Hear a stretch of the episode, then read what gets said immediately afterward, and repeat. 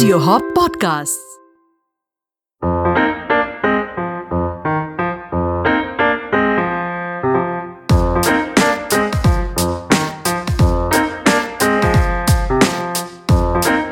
Hello and welcome to the Fittr Podcast, the show that looks at food through the lens of history, culture, and above all, science. I'm your co host JD, and I'm sitting here with the founder of Fittr, Jitendra Chouksey, aka JC. Hi, JD, and hello, everyone. Uh, we are back with yet another episode, and in this week, we are looking at a food that has been around in India for almost as far back as recorded history. It has been a staple of the Indian diet for millennia. Not only that, it is considered so, so, so important that it has been and always will be an important part of our religious ceremonies. I'm, of course, talking about ghee. Okay, that's what I find interesting about this episode. I mean, usually we have looked at foods that had their origin outside India and trade routes or some other way they came to India. But I think this is a quintessential Indian product that is now making waves across the globe. Yep. So far, it has been the other way around. But Yeah. of course, the West being the West, they have rebranded it, repackaged it, and sold it back to us. But we'll get into it in a bit. So let's get started. Why don't you tell us about the origin and history of ghee? Yeah. So of course, it's a it's an Indian thing, and well, ghee has been used for a very very long time in India. But uh, as you know, ghee is also called clarified butter. Yeah. So before getting into ghee, let's talk a little about its re- raw ingredient that is butter. So like all awesome discoveries, butter was probably first created by accident. Here we go. Early humans uh, they used to carry whole milk in bags that were made of animal skin, and these nomads used to wander around with their horses and camels or cattle, and many times the terrain was quite rough, and so the milk used to get shaken or churned. So they probably noticed one day that the milk had formed lumps in it, and that was how butter was discovered. So, who were the first people who actually used butter? So, butter has been mentioned in the sacred songs of some Asiatic tribes, and these go back to 1500 to 2000 BCE. And there's also some historical mention that these early tribes had created uh, primitive churns by horizontally agitating cow yak and horse milk. And uh, these people soon realized that butter didn't just taste good, but it can also be used for lighting lamps. It can be used as a medicine, and some tribes even used it as a moisturizer during the winter. Yeah, well, I mean, we still use cocoa butter as a moisturizer even today. Yeah, and uh, pretty soon butter, you know, became popular uh, in Middle East, Hmm. and uh, in ancient Rome, it was used as a medicine and uh, swallowed for coughs or spread on aching joints. Hmm. Uh, the Bible tells us that butter is the food for celebration. Mhm. In India, we all know about Krishna's love for butter. Yeah, makanchor. Yes. Mm. But the thing is, butter was more popular in the northern uh, latitudes than in the south. Hmm. And I think climate played a key role in the regional taste because the cool weather at uh, northern latitudes allowed people to store butter longer than closer to the equator. Mhm. Now, as a result of migration, these northern tribes brought butter to South Asia, but uh, there was a problem. In high altitudes, butter can be frozen and stored for much longer. Mhm. But here in the tropics, the butter goes bad after a few days. Mm. And these early tribes, they had, you know, like scarce resources. So they traveled from place to place and they had to hunt for food, and their livestock was uh, their most valuable possession.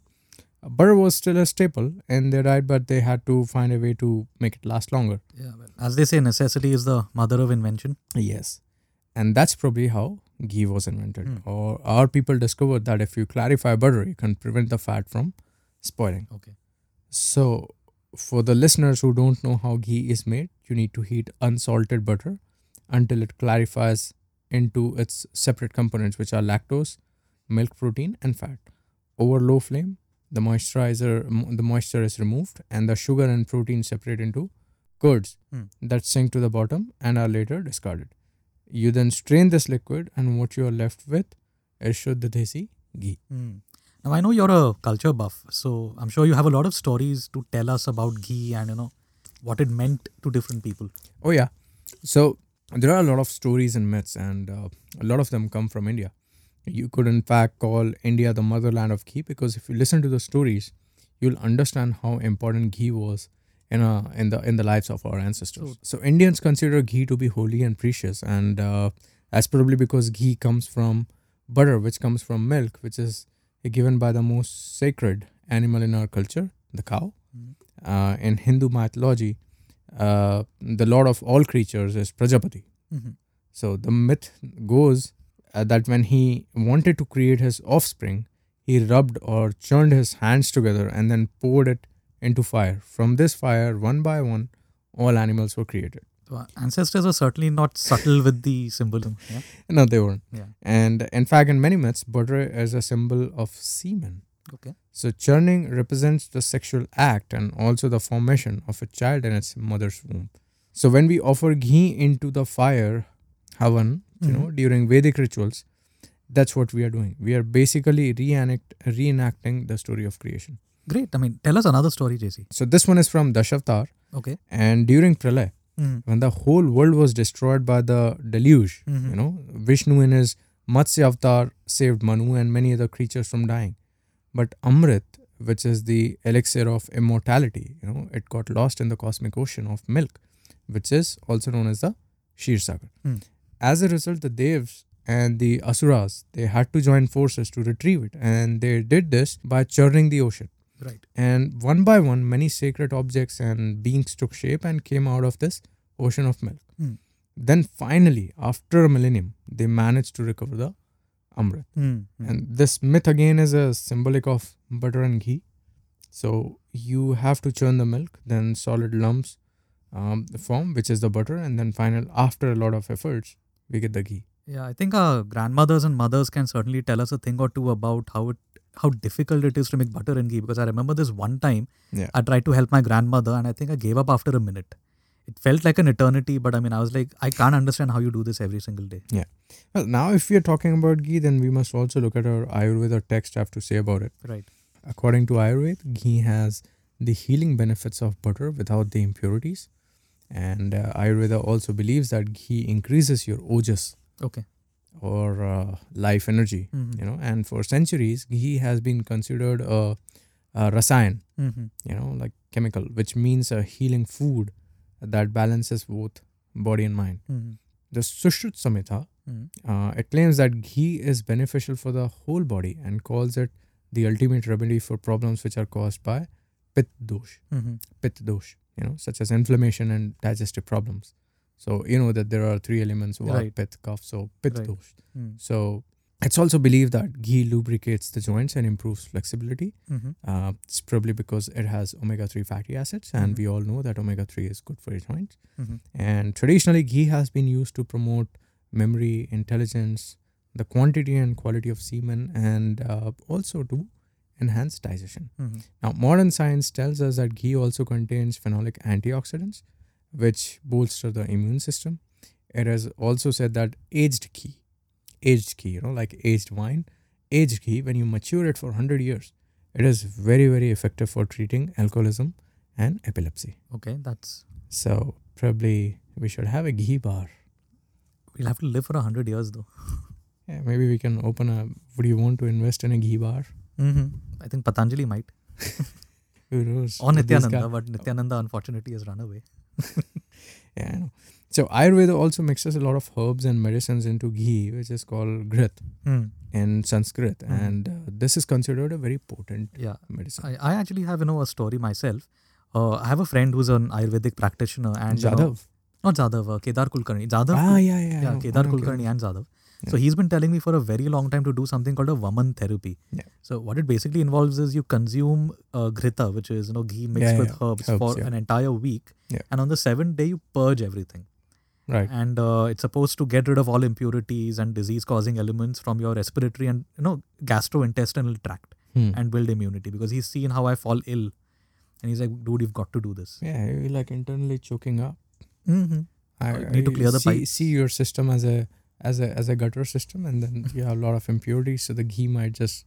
Forty years of impurities. I mean, Uh, yeah, so I mean, definitely worth a try. So maybe you should just try it and tell me how it goes. I'm not looking forward to it because I mean, all these benefits of ghee you know any also they they also kind of made their way into our caste system as we know that the caste system of india is strict and hindu foods are divided by class there are places in india in india that's that still have a strict caste code mm, And basically, no one can eat food that someone of a lower caste has prepared unless it is superior food. Okay. And one way to make even the most inferior food into superior ones is to cook them in ghee.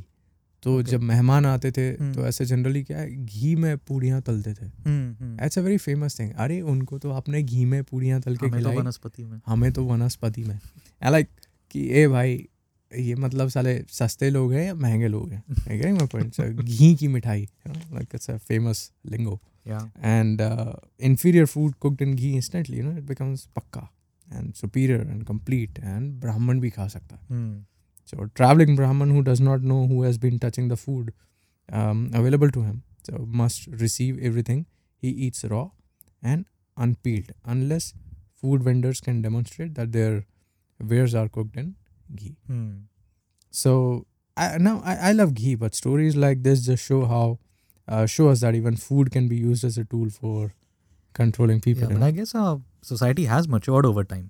I don't see this too often now.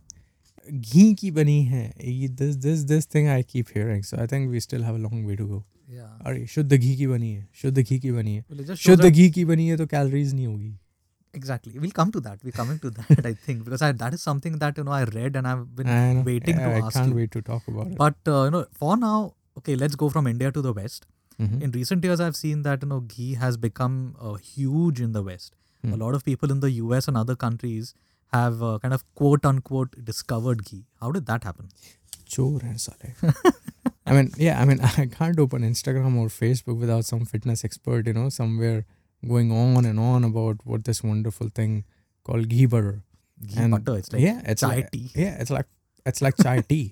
And but, but if you want to look at the history of first it was yoga, Yeah. then then it's ghee, and then God knows all the Turmeric things that bhi the hai. Let's not turmeric. uh, It's crazy, man. Yeah, yeah. Turmeric is such a big rave. Twenty You know? dollar soy turmeric latte Yeah, it's crazy. from Starbucks. True. And it's all because of charlatans who don't understand Ayurveda and then purport themselves as experts of Ayurveda and these things. I think that that kind of creates an unrealistic picture of Ayurveda. Like Correct. the guy uh, Sushrut, you Hmm. know, he he he wrote Ayurveda, and when he wrote it, obviously it was based on experiments, Correct. not personal opinion. Hmm. But people take Ayurveda today as if on on a on a face value Hmm. you know so they don't want to do the same thing which sushrut did thousands of years ago they don't want to validate they don't want to experiment and they probably don't even read and understand what was written I think that's the biggest problem. that's the biggest problem No,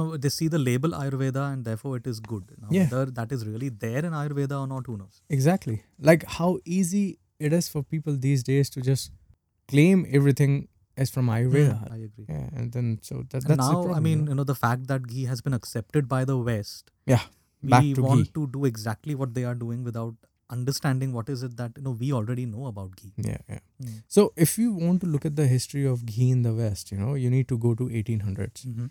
and uh, ghee probably became known to the Americans when the horror writer uh, Edgar Allan Poe mentioned it in one of his short stories in 1831. The Okay. first time ghee was mentioned as an ingredient in cooking was during the Civil War era in 1863. It was used in a recipe called kebabs. Mhm. Now, um, I know you know kebabs. I love kebabs Yes. and I love ghee, so I'm in heaven. of course. But the acceptance of ghee in the USA happened in the 20th century, Mhm. and mostly because Indian immigrants started arriving in the USA. Uh, in 1911, Grocers Encyclopedia, published in uh, New York City, which listed all sorts of exotic immigrant food, had an entry for ghee along with canned kangaroo tails, wasabi brie, and penguin eggs. Hmm. By 1913, New York had its first restaurant serving Indian food. And there's this really bizarre incident which happened in 1950s. Our dairy farmers uh, had a surplus of 260 million pounds of butter and they didn't know what to do with it. So the US government actually thought of turning this butter into ghee and selling it to India. Oh, okay. हमारा माल हमको ही बेचो. Yes. And so, I mean, it wasn't really our mal, but they Yeah. knew They that knew that. yeah. the Indians would consume ghee. right. Right? I'm going. it's like Oh, now they do. hippie uh, hipster heaven. No? Nice. So yeah, I mean, uh, official report even said that market was guaranteed because ghee is more a part of uh, everyday life in India than than the sandwiches in America. So- so I think the West had figured out that ghee and India are inseparable. yeah, in fact, the U.S. Department of Agriculture even dispatched a three-week fact-finding mission to India. Hmm. Its job was to find out what kind of ghee Indians liked. Okay. And the first lessons they learned was there there was no one ghee that fits all tastes. Hmm. And Calcutta and Madras like cow ghee cooked at very high heat, Hmm. while Bombay preferred buffalo ghee cooked at very low heat. Hmm. And both Calcutta and Bombay, now Kolkata Yeah. and Mumbai, turned up their noses at each other's ghees. Hmm. And eventually, nothing really came out of this grand plan, but it had one delightful outcome. What's that? Uh, the Americans didn't know how to pronounce ghee, and they always called it ghee. Hmm. So the author R.K. Narayanan had to write an article and educate the Americans about the right way to pronounce the word. Hmm. And uh, he could be really tongue in cheek, so he wrote this zinger in the article. If I were asked to mention any single achievement of our country, I'd say it is the discovery of the process of changing butter into ghee. He certainly And- knows his country. Yeah.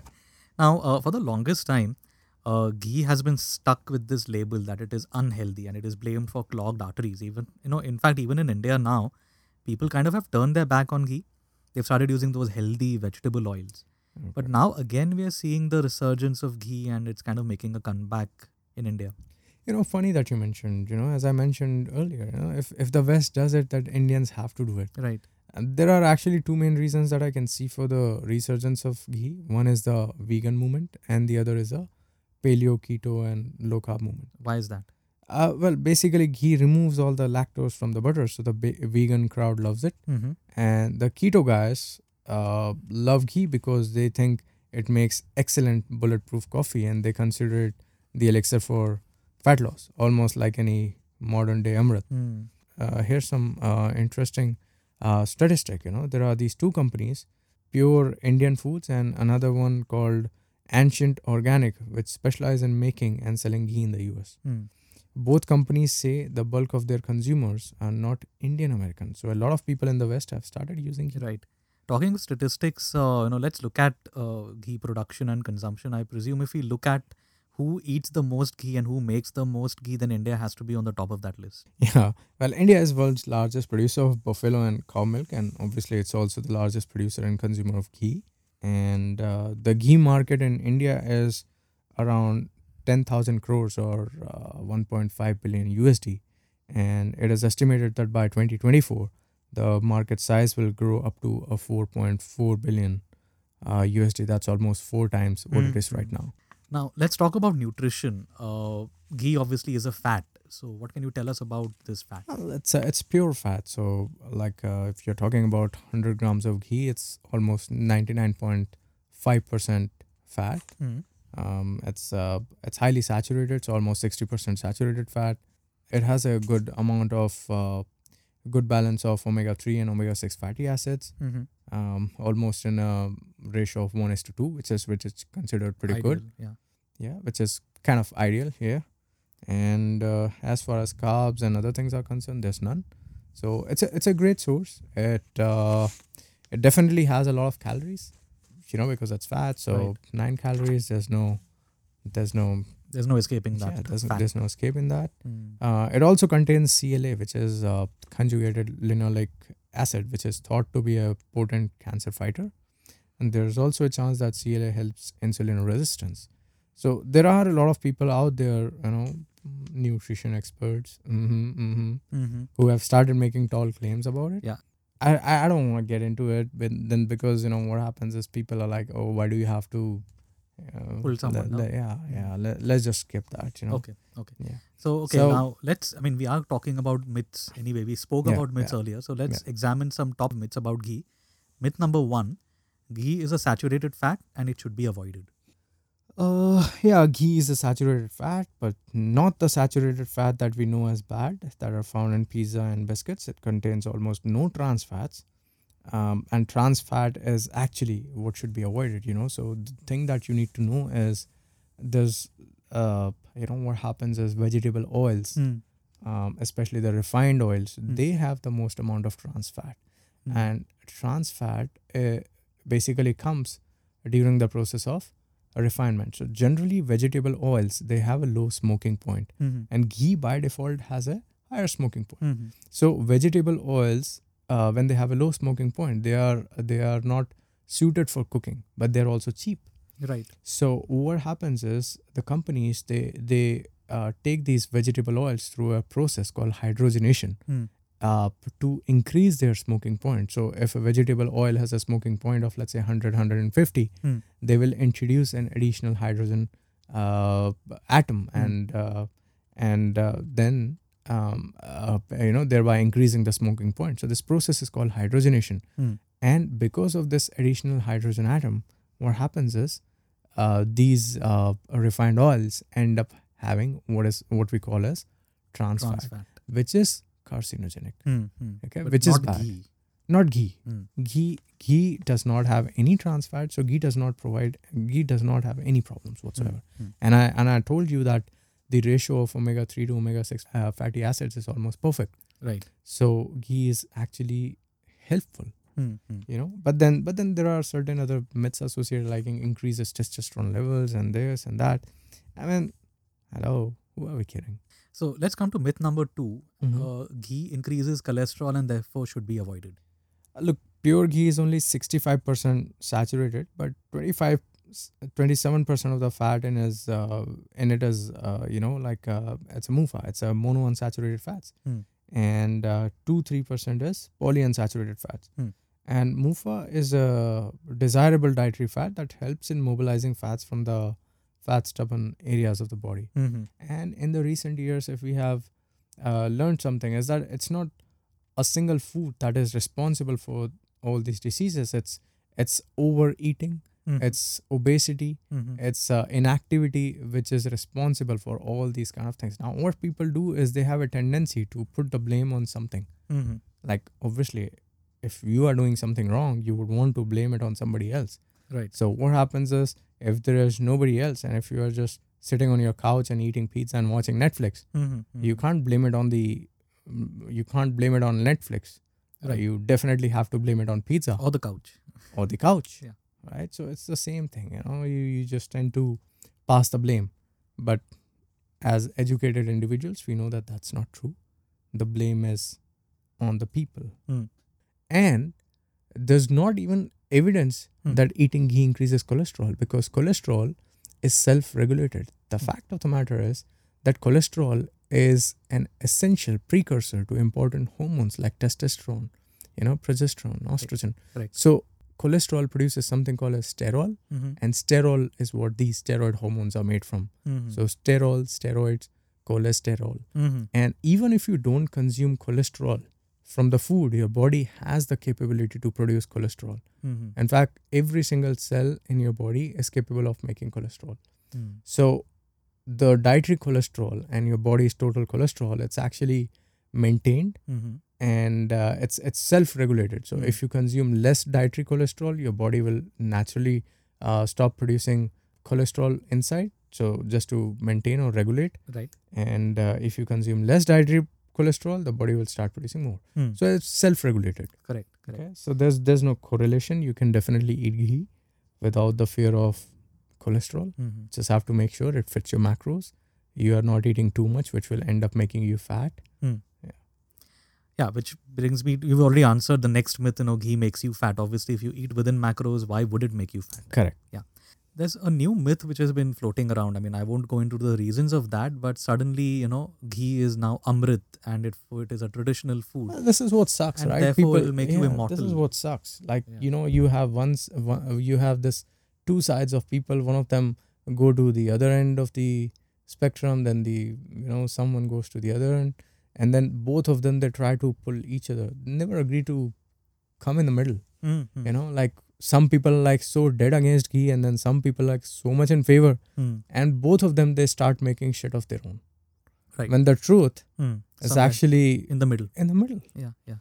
So, I'd like to say an interesting story here. Okay. Uh, there's a Himalayan tribe called the Hunza that claim that diet of butter, kefir, and yogurt helps them live very long years, even up to 115 years. Oh. Okay. Yeah. Even they have a secret magical butter which they bury underground for long periods of time, sometimes even up to 100 years. Hmm. And they claim that this butter gives them long life. But this has been debunked. It was found that a lot of other factors contributed to their longevity Hmm. their isolation from the rest of the world, their physical activity, and yes, their diet had a role to play. But the butter story was always a little slippery from the start. Hmm. And I guess what I'm trying to say is don't believe such stories. The same thing also happens with ghee. Suddenly there is this surge in India that everything traditional is good and everything from outside is bad. Let's look at things with a balanced point of view. So, what's the final word on ghee, JC? Well, ghee is definitely not Amrit and it definitely won't make you immortal. At the same time, it is not something to be feared. You can include ghee in your diet if it fits your macros. Perfect. Yes. Thank you, JC. And we'll be back next week with another episode of the Fittr podcast. Thanks a lot, Jaydeep.